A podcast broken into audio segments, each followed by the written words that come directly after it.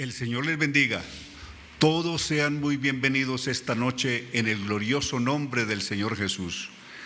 Para mí representa una bendición enorme de nuevo estar aquí con ustedes y con todo el corazón y la buena disponibilidad en Dios, nos reunamos y podamos estudiar juntos la palabra del Señor una vez más, con la seguridad de que el Señor tiene muchas cosas y muy importantes para nosotros esta noche que en su escuela seremos enriquecidos en el conocimiento de Él y desde luego en esa enorme riqueza que hay en este capítulo 8 del libro de Romanos. El capítulo 8, la carta a los romanos se considera que es la obra teológica más importante que se haya escrito en la historia de la fe. Y este capítulo 8 es como el punto más alto, como si llegáramos a la al Himalaya, a la gran cordillera, eh, y encontráramos muchos montes altos ahí en este cordón montañoso conocido como el Himalaya, pero el punto más alto siempre será el Everest. Pues si el libro, si la carta a los romanos es el Himalaya, quiero decirles que este capítulo 8 es el Everest, es decir, es el pico más alto en todo el recorrido por esta hermosa carta escrita por el apóstol Pablo a los romanos. Y por eso ya dedicamos un capítulo que fue el miércoles anterior a ver la primera parte de este capítulo 8 de Romanos, pero el verso 28, el verso 28 nos, eh, nos envía o nos contiene un desafío tan enorme eh, para entrar a, desmenuzarlo, por decirlo de alguna manera, desglosar este verso 28 y, de luego los versos siguientes en este capítulo hasta el final, es un enorme caudal de conocimiento, de revelación, de palabra de Dios, de contextos eh, de toda la carta, en fin, y especialmente centradas todo en el gran propósito de Dios.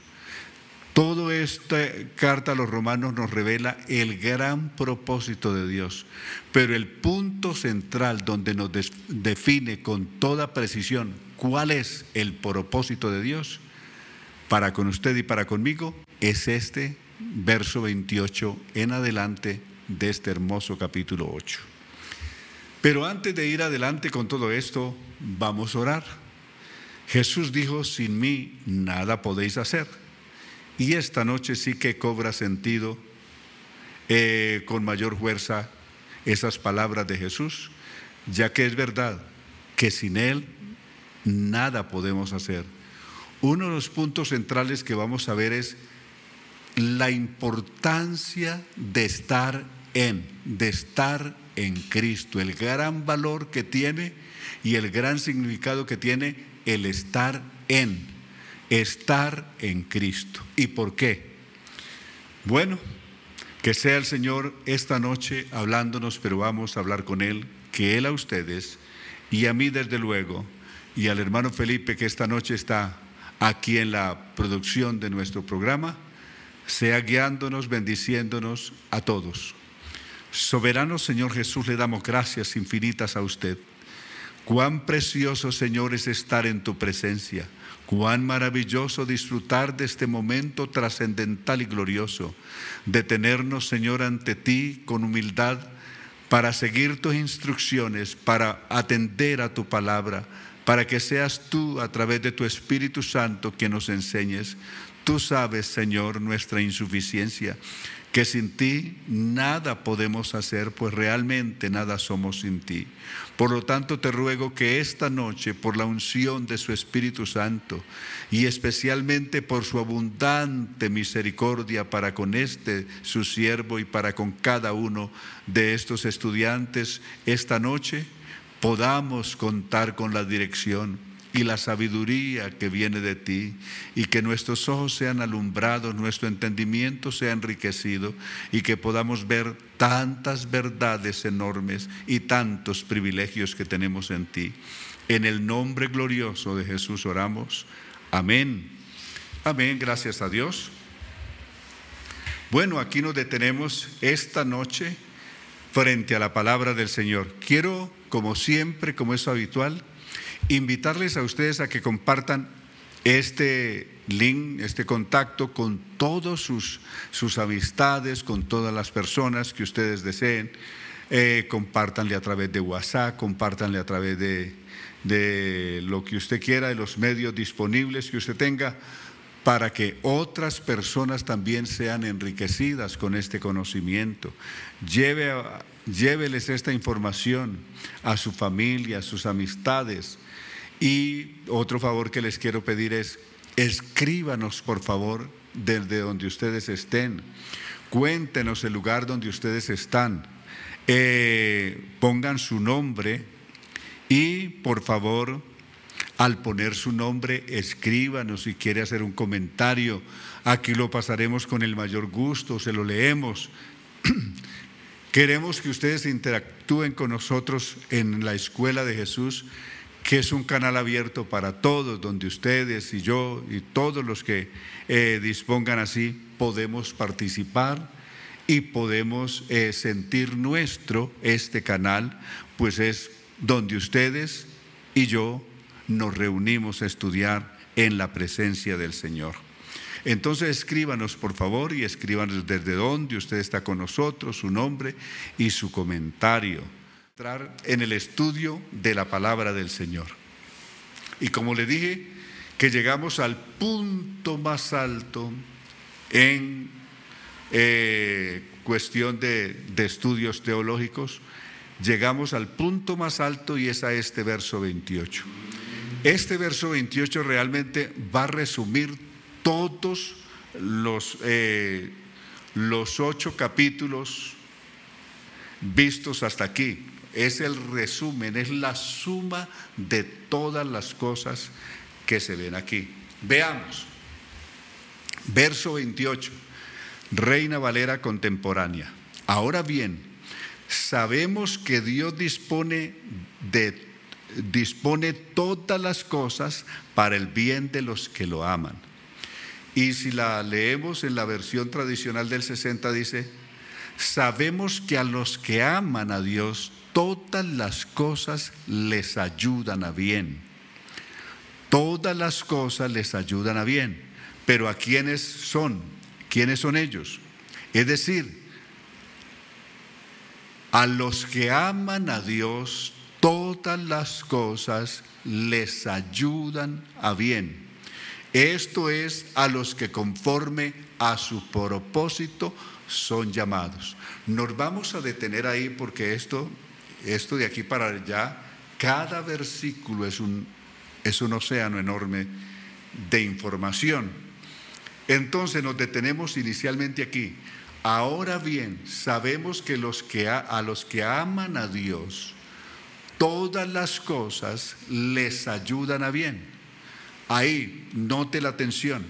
¿A quién es que todas las cosas les ayudan a bien? ¿A todas las personas? No. Aquí dice precisamente, de manera clara y contundente, ¿a quién es que le ayudan todas las cosas bien?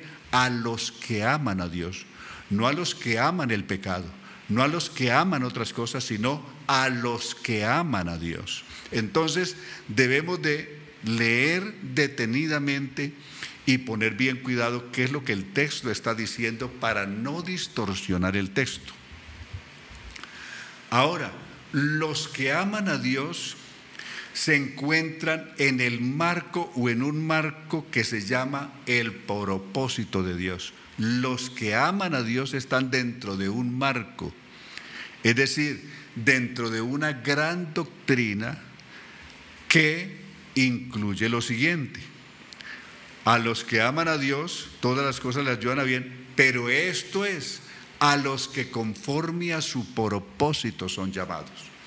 Hay un propósito de Dios en todo esto. ¿Cuál es ese propósito? El propósito de Dios en toda la Biblia, en todo el Nuevo Testamento, el propósito de Dios con la obra de Cristo en el Calvario. Mire, el propósito de Dios con la concepción de Cristo, con la el nacimiento de Cristo, con la vida de Cristo, con la muerte de Cristo, la sepultura de Cristo, la resurrección de Jesucristo. Todo eso obedece a un propósito. ¿Cuál? Que seamos conforme a la imagen de su Hijo.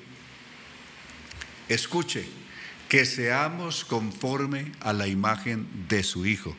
Ese es el propósito. Ahora, vamos a dilucidar muchas cosas aquí. Cuando la Biblia habla del Hijo, ¿a qué se refiere? Y cuando la Biblia habla de los que aman a Dios, ¿a quiénes se refiere? Entonces nos detendremos brevemente para analizar estos dos aspectos principales antes de seguir.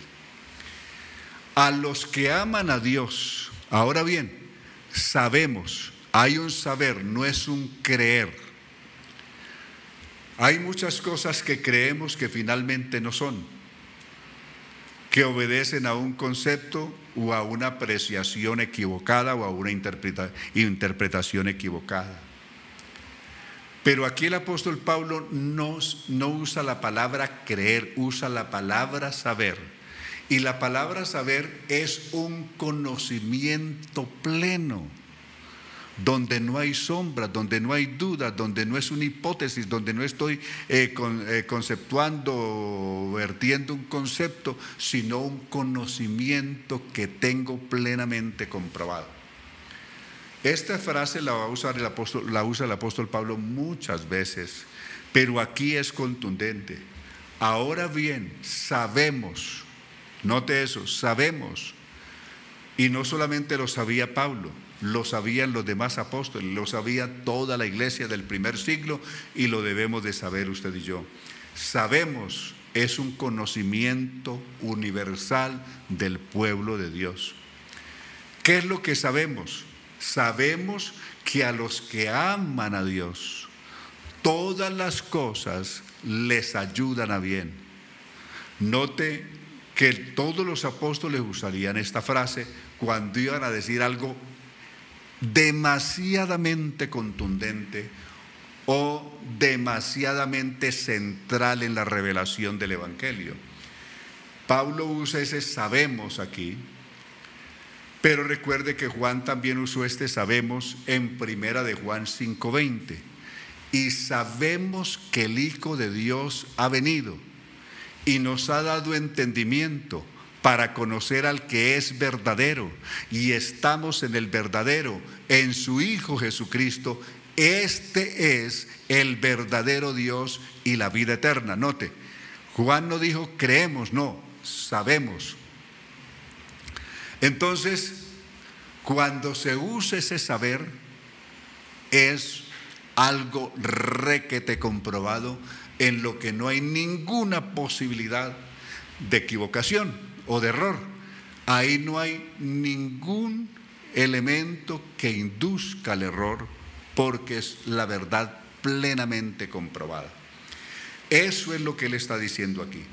Sabemos que a los que aman a Dios, ¿y quiénes son los que aman a Dios? Comencemos ¿Quiénes son los que aman a Dios? Y si quiere comenzamos desde el Antiguo Testamento. ¿Quiénes aman a Dios? Deuteronomio capítulo 6, verso 4. Oye Israel, el Señor nuestro Dios, el Señor uno es. Y amarás al Señor tu Dios con todo tu corazón, con toda tu alma, con todas tus fuerzas. Y a tu prójimo lo amarás como a ti mismo. Note, la persona que ama a Dios por sobre todas las cosas, que de verdad ama a Dios, en primer lugar es una persona que tiene una auténtica y absoluta revelación de quién es Dios. Sabe que Dios es único. Oye Israel, el Señor nuestro Dios, el Señor es único. Llama a Israel Adonai Elohim Adonai Ejad, es decir, Oye Israel, el Señor, el Señor nuestro es único. Es decir, no hay lugar a otro. Entonces, porque además no se puede amar a dos señores, dijo Jesús. Nadie puede amar a dos señores. Si una persona ama a tres, Jesús dijo eso no se puede. Si una persona ama a dos, eso no se puede. Recuerden, Jesús dijo, nadie puede amar a dos señores, porque amar al uno y menospreciar al otro. Algunos quedan en a cuál, a cuál tengo que amar más, al Padre, al Hijo o al Espíritu Santo. Ahí sí que quedan más perdidos. Si no se puede amar a dos, sí que menos a tres.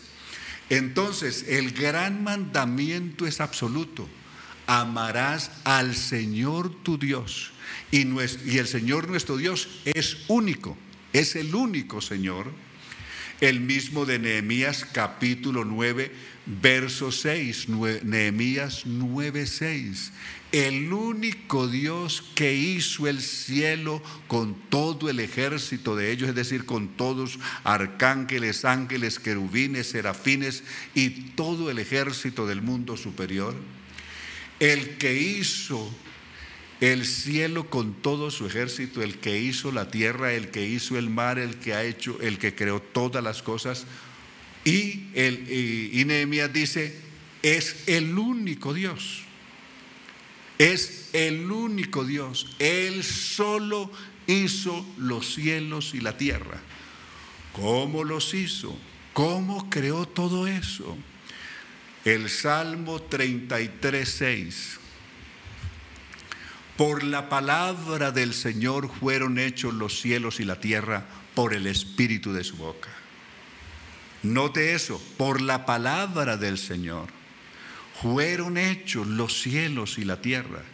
No dice que fueron hechos en compañía de, de otros dioses o otras personas supuestas de la familia de la Trinidad, no, por la palabra del Señor fueron hechos los cielos y la tierra, por el espíritu de su boca. Y el verso 9 dice, porque Él mandó y fue hecho. Él habló y existió. Eso es lo que está diciendo San Juan capítulo 1, verso 1. En el principio era el verbo, es decir, la palabra. Y la palabra estaba con Dios y la palabra era Dios.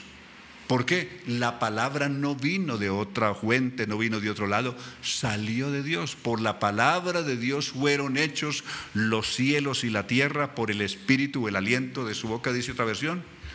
Salmo 33, 6, no se les olvide. Entonces, ¿quiénes son los que aman a Dios? En el Antiguo Testamento vemos... Eh, encontramos esa información. Ahora, pero vengamos al Nuevo Testamento. ¿Quiénes aman al Señor en el Nuevo Testamento? San Juan capítulo 14, verso 15. Si me amáis, guardad mis mandamientos. Existe un condicionamiento. Si una persona de verdad ama a Dios, pues guarde los mandamientos del Señor.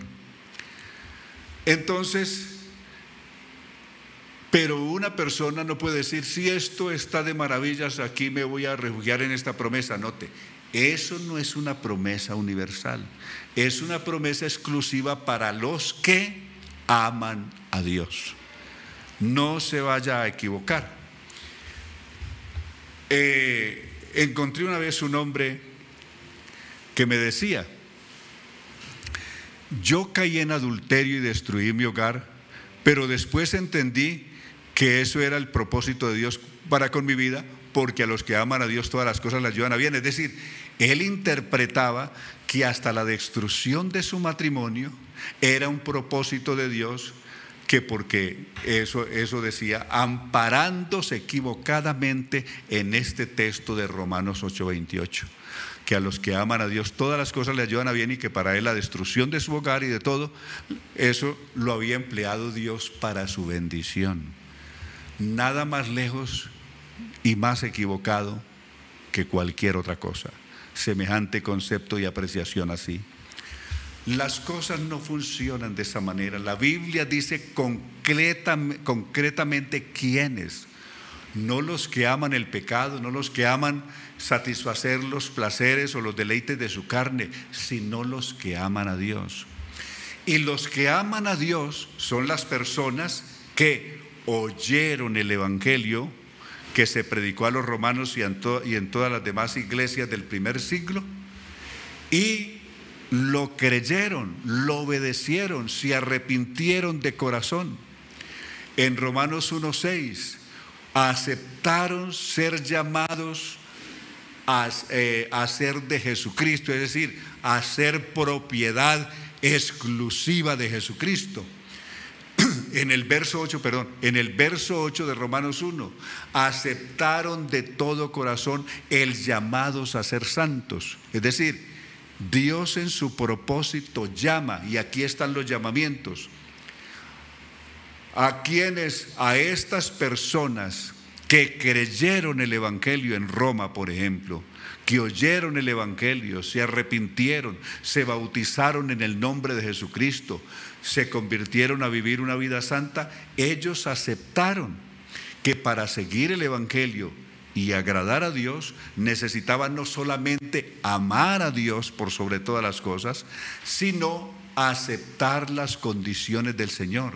¿Cuáles son? Llamados a ser de Jesucristo, verso 6. Verso 8 de Romanos 1. Llamados a ser santos. ¿Dónde? En cualquier lugar del mundo. Llamados a ser santos. Luego, ¿cómo sigue el, el cómo sigue el propósito de Dios. El propósito de Dios sigue marcado por qué, en qué se, se sabe. Esas personas que creyeron el Evangelio, creyeron que la justificación es exclusivamente, note, creyeron exclusivamente que la justificación es por la fe creyeron que la justificación es por la fe. Note, esas personas creyeron que la justificación es por la fe en qué? En la obra gloriosa del Señor Jesucristo. Hermano, eh, no pongamos sino los textos que citemos de aquí, listo. Eh, entonces, creyeron en la obra exclusiva de Jesucristo. Por ejemplo, ellos creyeron que a consecuencia de su pecado, todos estábamos destituidos de la gloria de Dios, judíos y gentiles. Pero estas personas creyeron en lo que dice Romanos capítulo 3, verso 24, siendo justificados gratuitamente por medio de la fe en la sangre que Cristo derramó por nosotros en la cruz del Calvario. Entonces, estas personas que aman a Dios fueron capaces de creer absolutamente en el poder redentor y, y restaurador de Cristo con su obra en la cruz del Calvario. Creyeron en el valor de la expiación, de la redención. Creyeron en el sacrificio, en el precio pagado por Jesús en la cruz del Calvario. Creyeron o creímos que Jesús llevó sobre su cuerpo todos nuestros pecados como nuestras enfermedades y que el castigo de nuestra paz fue sobre él y que por su llaga nosotros fuimos curados, como dice Isaías 53. Creímos de todo corazón en el único Dios verdadero que justifica al impío con Romanos capítulo 4, que al hablar de Abraham y de David, dice que Dios es el único que justifica al impío. De tal manera que cuando se llega al capítulo 5, el capítulo 5 dice, justificados pues por la fe. ¿Quiénes? Los que aman a Dios y los que han creído todo este plan de salvación y de redención manifestada por Dios. Justificados pues por la fe tenemos paz para con Dios por medio de nuestro Señor Jesucristo, por quien también tenemos entrada por la fe a esta gracia en la cual estamos firmes y nos gloriamos en la esperanza de la gloria de Dios. Entonces, Estas personas son las que, a la luz de Romanos 8.1 en adelante, ahora pues ninguna condenación hay para los que están en, no los que están en un credo, no los que están en una religión, no los que hacen buenas obras, eh, no los que se vanaglorían de, de su propia vanidad religiosa, no, para los que están en Cristo Jesús. No es para aquellos que se conforman simplemente para, por ir a un culto y estar en un culto y, listo, no, sino para los que están en Cristo Jesús. Las personas que están en Cristo Jesús hacen más que ir al culto. Van al culto porque el culto para ellos hace parte de una alabanza sagrada y gloriosa y una expresión profunda de gratitud para con Dios por la obra que Dios ha hecho de salvación en sus vidas. Pero hay personas que siempre van al culto por simple tradición, porque hay que ir y porque eh, los invitaron y porque pues no quedar mal con, con ciertas amistades o con la familia, entonces van. No se trata, para eso no está direccionado este pasaje. Este pasaje está direccionado exclusivamente para los que aman a Dios. Note eso, a los que aman a Dios, todas las cosas les ayudará bien. Hay algunos incidentes que han pasado que sí se ven claramente que son el propósito de Dios. Por ejemplo, se sabe de personas, hablé una vez con unos hermanos, que ellos estaban muy tristes porque tenían un viaje internacional.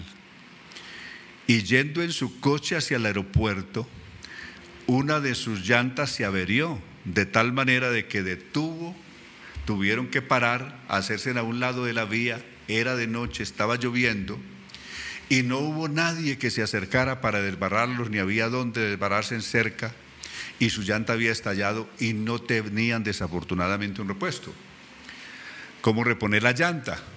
Entonces ellos estaban muy eh, ofuscados diciendo, Dios, ¿por qué permitiste que se perdiera nuestro viaje, que no saliéramos? Si ese era nuestro vuelo, si ese era nuestro viaje.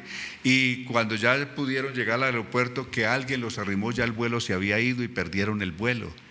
Les dijeron, no, su vuelo acabó de cerrar las puertas y ya el avión está haciendo el carreteo por, por la pista. Ya no hay forma de hacer nada para que viajen quedaron llorando porque era un viaje que habían soñado por mucho tiempo, habían planeado toda una familia por mucho tiempo, habían hecho muchos esfuerzos por reunir el dinero y comprar los, los billetes para esto, pero desafortunadamente parece que en el último momento todo se echaba a perder. Quedaron muy tristes, pero como pudieron, eh, después de lograr eh, que alguien fuera y y arreglara la avería de su carro y cuando llegaron a la casa pusieron las noticias y vieron que exactamente el avión en el que ellos iban a viajar había estrellado, se había caído y habían cantidad de muertos. Entonces cayeron en cuenta, tanto que se habían disgustado incluso contra Dios, que porque no les permitió que Dios no había hecho eh, más para que ellos pudieran llegar a tomar el vuelo y resulta que Dios de alguna manera los estaba guardando de algo peor. Hay momentos en que Dios interviene y nos guarda de cantidad de cosas muchas veces sin nosotros saberlo. Estos son cosas, adicciones, pero ese no es el centro del mensaje. El centro del versículo es que a los que aman a Dios todas las cosas les ayudan a bien. Todas son cuáles? La muerte de la vida de Jesús, la muerte de Jesús, la sepultura de Jesús, la resurrección de Jesús, la salvación en Jesús, eh, el perdón en Jesús, la esperanza en Jesús, la gloria en Jesús, la vida eterna en Jesús. Todas estas cosas nos ayudan a bien.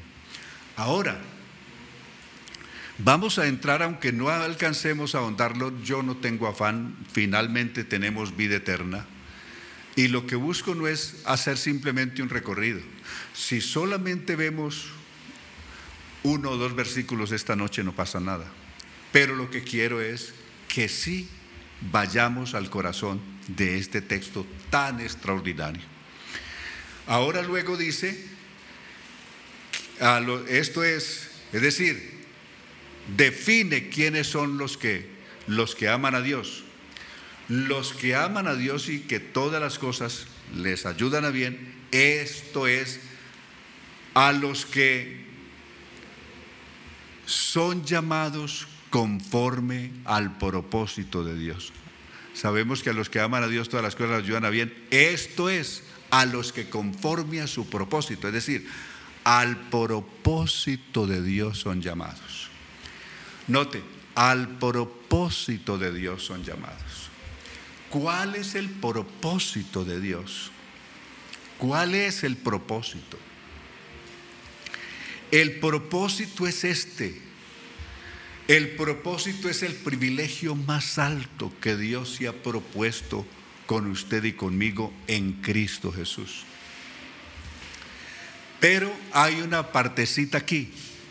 Todo ese propósito solo es posible en Cristo. Note, solo es posible en Cristo. Cristo no es un lugar. Cristo es un estado espiritual. Cristo es un estado. Las personas, ya definíamos en los, en los capítulos 6 de Romanos y en el capítulo 8 en la primera parte, que una cosa es estar en Cristo y otra cosa es estar en el pecado, estar sin Cristo, estar en el mundo, estar en nuestra propia manera de vivir. Entonces, en Cristo es un estado. Mientras uno esté en Cristo, por eso que dijo Romanos 8.1, ahora pues ninguna condenación hay para los que están en Cristo. Todas las bendiciones nuestras las alcanzamos y son realizables para nosotros estando en Cristo. Fuera de Cristo no tenemos nada. Por eso cobran palabras, cobran fuerza las palabras de Jesús de San Juan 15.3. Sin mí o separados de mí, nada podéis hacer. Mire, y aquí viene una cosa muy importante. El nombre, el nombre más admirable que existe en la Biblia es ser llamado hijo. El nombre, ser llamado hijo de Dios, es el nombre más destacado. Cristo en su humanidad, note, lo que la Biblia llama el Hijo es la humanidad de Jesús. Y Cristo en la Biblia es el primer, es, es decir, es al primero que se llama Hijo es el unigénito Hijo de Dios, es decir, al único que Dios llama Hijo. Todos los demás que hemos llegado a ser hijos, podemos llegar a ser hijos, pero en Cristo, es decir, es por la adopción en Cristo, el único Hijo directo, el que se puede llamar Hijo de Dios, es Cristo en su humanidad. Cristo en su humanidad. En la humanidad de Cristo, por ejemplo, el Salmo 2.7. El Salmo 2 número 7 aparece por primera vez este término o este nombre de hijo atribuido al Mesías, al Cristo. Diciendo, mi hijo eres tú, yo te he engendrado hoy. Leamos el texto para que tengamos la fuerza para decir luego lo otro que, o los otros contextos que la Biblia tiene respecto de esto. El Salmo 2, el verso 7. Yo daría a conocer el decreto, note, esto es un decreto divino, es un decreto del cielo, es un decreto de Dios. No ocurrió por un accidente, es un decreto divino, verso 7 yo daría a conocer el decreto que el Señor me ha comunicado. ¿Qué dice el decreto? Tú eres mi hijo. En este día yo te he engendrado, la otra versión, yo te he engendrado hoy. Tú eres mi hijo, yo te he engendrado hoy. Mi hijo no dice tú eres uno de mis hijos, no Señor. Hijo es el ungido, hijo es el Cristo, hijo es la humanidad en la que Cristo vino, es decir, en su cuerpo de carne, porque en su cuerpo de carne fue que fue engendrado.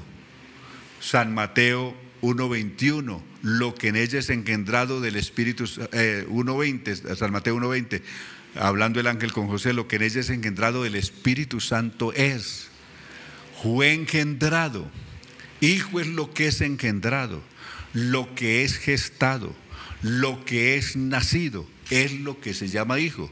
De tal manera de que Cristo en su condición divina no ha sido engendrado nunca. Cristo en su condición divina nunca fue gestado. Cristo en su condición divina nunca ha nacido, es decir, como Dios no ha nacido. En su humanidad, en su humanidad Cristo fue engendrado Cristo fue gestado, Cristo fue nacido, Cristo creció como cualquiera uno de, nosotros, eh, Cristo eh, murió en su humanidad, Cristo fue sepultado en su humanidad, pero resucitó con poder de entre los muertos, demostrando que más que un hombre era Dios mismo. Eso lo dijo Romanos 1. Ahí fue donde comenzamos. Pablo, siervo de Jesucristo, llamado a ser apóstol apartado para el Evangelio de Dios, que él había prometido antes en las Sagradas Escrituras acerca de su Hijo, nuestro Señor Jesucristo, que era en su humanidad, era de la tribu de David, era descendiente de David según la carne, pero fue declarado, note, antes de la resurrección, para los suyos, incluso para su familia. Él era un hombre como cualquiera otro, simplemente un hombre. O era un profeta o era simplemente el carpintero de Nazaret. Pero cuando resucitó de los muertos, eso dio un vuelco total en la revelación de él, que fue declarado hijo de Dios con poder por la resurrección de entre los muertos. Con esto vienen las palabras que el apóstol Pedro escribió. Primera de Pedro, capítulo 3, verso 18. Dice que Cristo padeció o murió por nosotros en la carne, pero vivificado en el espíritu. Es decir, Cristo murió en su carne, en su espíritu era imposible que muriera capítulo 4 de Primera de Pedro, verso 1. Cristo padeció por nosotros en la carne. Cristo padeció por nosotros en la carne. Cristo murió por nosotros en la carne, pero vivificado en el Espíritu. Cristo fue engendrado en la carne. Cristo fue gestado en la carne. Cristo nacido en la carne. Cristo murió en el Calvario en su carne, fue sepultado en su carne, pero resucitó al tercer día de entre los muertos, ya no como el carpinterito, sino como Dios mismo que volvía a la vida. Lo que le dijo a las personas, hablando con ellos en San Juan capítulo 2, verso 21, cuando les dice, destruyan este templo y en tres días lo levantaré. ¿Quién lo iba a levantar? Él mismo. ¿De qué estaba hablando? Estaba hablando del templo de su cuerpo. ¿Quién iba a levantar de, de, la tumba al tercer día ese templo de su cuerpo? Lo iba a levantar él. En tres días lo levantaré. San Juan 10, 17, nadie me quita la vida, sino que yo mismo la pongo. Tengo poder para ponerla y tengo poder para volverla a tomar. Amén. Entonces, de tal manera de que esta información no se nos puede perder. Todos nosotros, es decir, en la Biblia, el único hijo que aparece, el único hijo de Dios, es Cristo. Por eso San Juan capítulo 1, eh, verso 14 dice, y aquel verbo fue hecho carne y vimos su gloria, gloria como el unigénito del Padre, lleno de gracia y de verdad. El único. Cristo es el único que Dios ha llamado, es decir, la humanidad de Cristo que Dios ha llamado su Hijo. Notemos con Hebreos capítulo 1. Así lleguemos solamente hasta aquí esta noche, pero quiero que lo veamos. Hebreos capítulo 1 y lo leemos en la versión de 1909. Es decir, una de las versiones más respetadas que han habido ah, desde el siglo pasado y este 1909 dice así, Dios habiendo hablado muchas veces y en muchas maneras en otro tiempo a los padres por los profetas, ahí se hizo el resumen de todo el Antiguo Testamento y el trato de Dios con, con los seres humanos en todo el Antiguo Testamento se resumió en ese verso 1. En el verso 2, en estos postreros días nos ha hablado por el Hijo Note lo que dice, nos ha hablado por el Hijo. Y aquí nos va a explicar quién es el Hijo. Nos ha hablado por el Hijo, el cual constituyó heredero de todo, por el cual asimismo hizo el universo. Verso 3, el cual, el Hijo, siendo el resplandor de su gloria. El Hijo es el mismo resplandor de la gloria de Dios. Es la imagen misma de su sustancia, no es la imagen de alguien que se parece a Dios, sino la imagen misma de lo que es Dios, del ser Dios, es la imagen misma de su sustancia. Y el que sustenta todas las cosas con la palabra de su propia potencia, es decir, de su propio poder habiendo hecho la purificación de nuestros pecados por medio de sí mismo, se sentó a la diestra de la majestad en las alturas. Diestra es poder, diestra es autoridad. Eh, Éxodo capítulo 15. Dios ha magnificado su diestra, ¿cómo? Echando en el mar al caballo y al jinete, a Faraón y a su ejército. Dios ha magnificado su diestra, es decir, su poder Verso 4. Hecho tanto más excelente que los ángeles, es decir, en su humanidad. Hecho cuanto más excelente que los ángeles, cuanto alcanzó eh, por herencia más excelente nombre que ellos.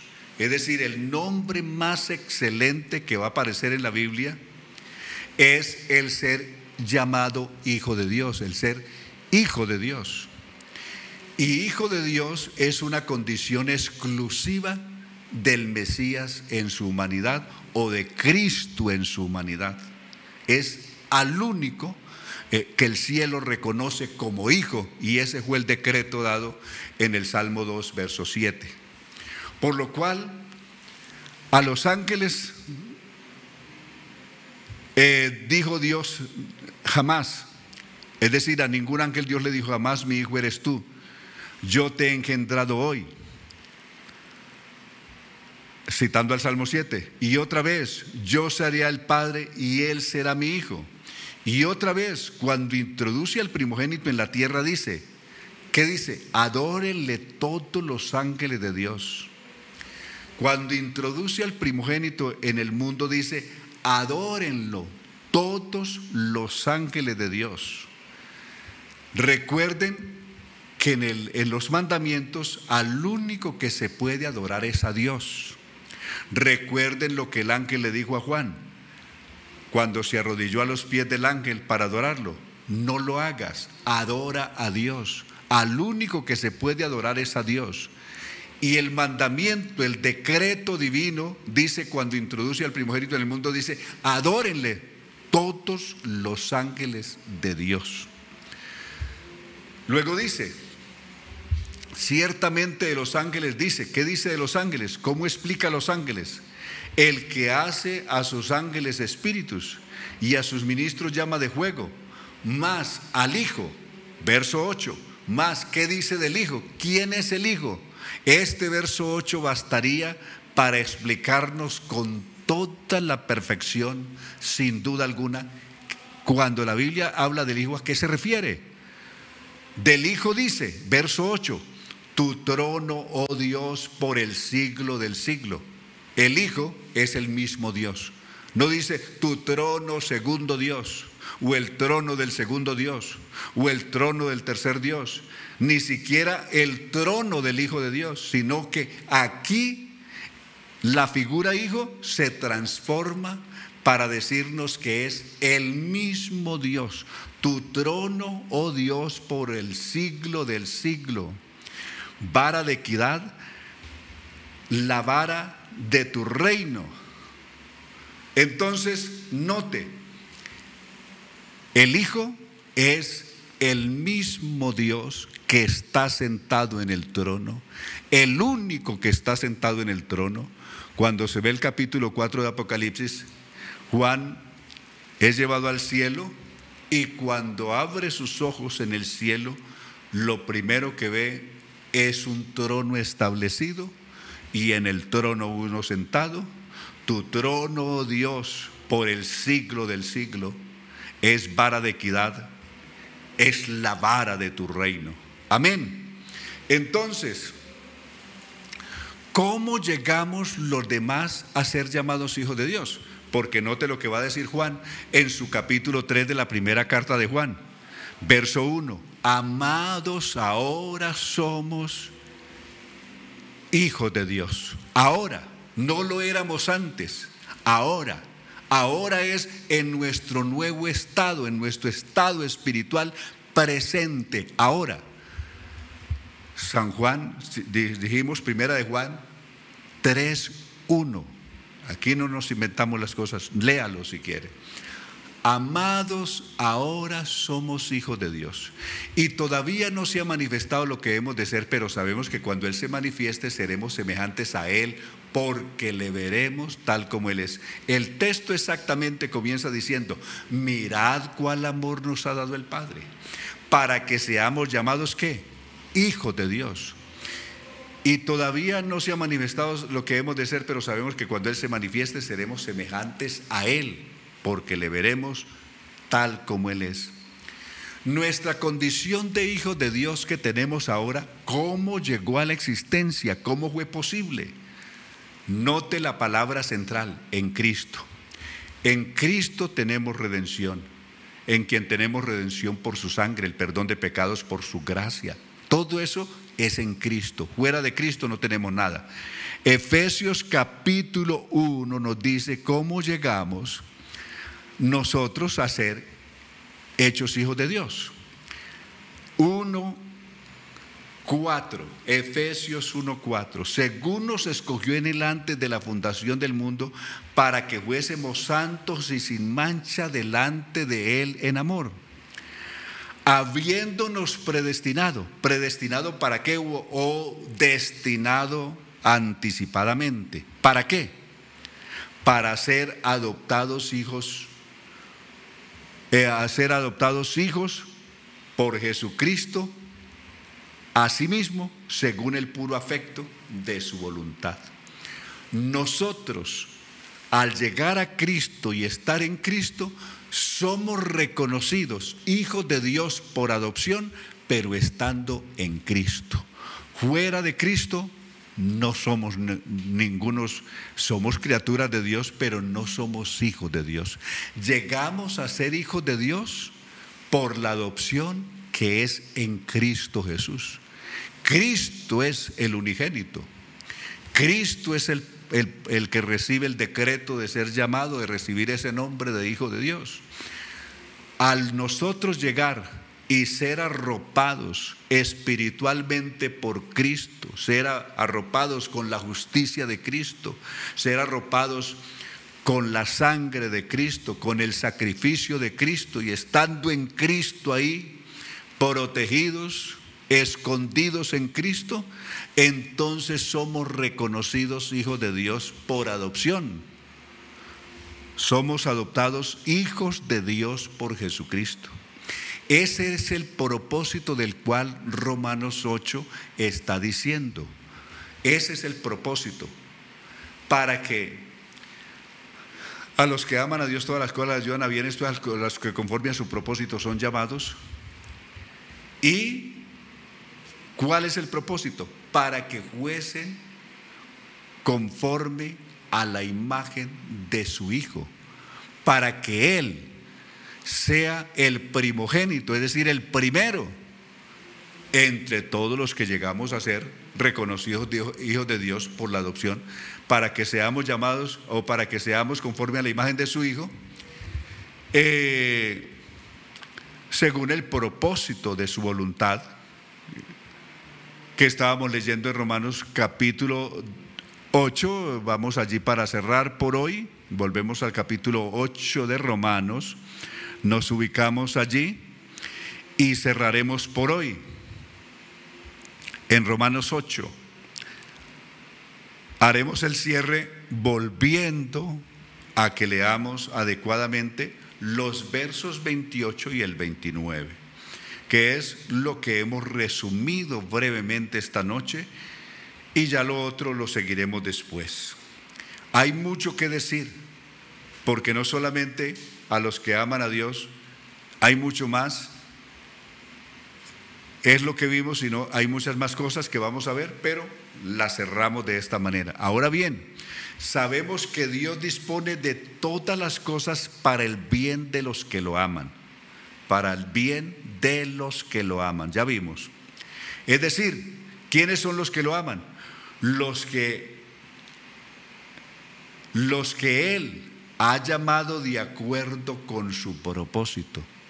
¿Cuál es el propósito? Verso 29. Porque a los que antes conoció, también los predestinó para, tiene un para qué, es decir, el propósito, para que sean hechos conforme a la imagen de su Hijo, para que Él sea el primogénito entre muchos hermanos. Cristo es el primero en todo es el primero en llamarse hijo de Dios, es el primero en la resurrección, es el primero en el universo, es el primero en todas las cosas. Cristo es el primero y como si eso no bastara, es el primero y el último, el todopoderoso de Apocalipsis 1.8.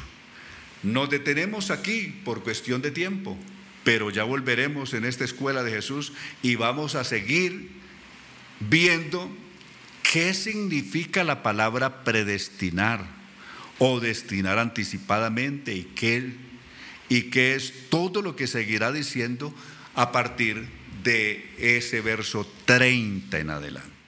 Al hermano Felipe, muchísimas gracias por su aporte, por su colaboración, por su asistencia ahí en la producción de nuestro programa y a cada uno de ustedes que el Señor les bendiga grandemente. Recuerden, les amamos en Cristo Jesús. La paz del Señor.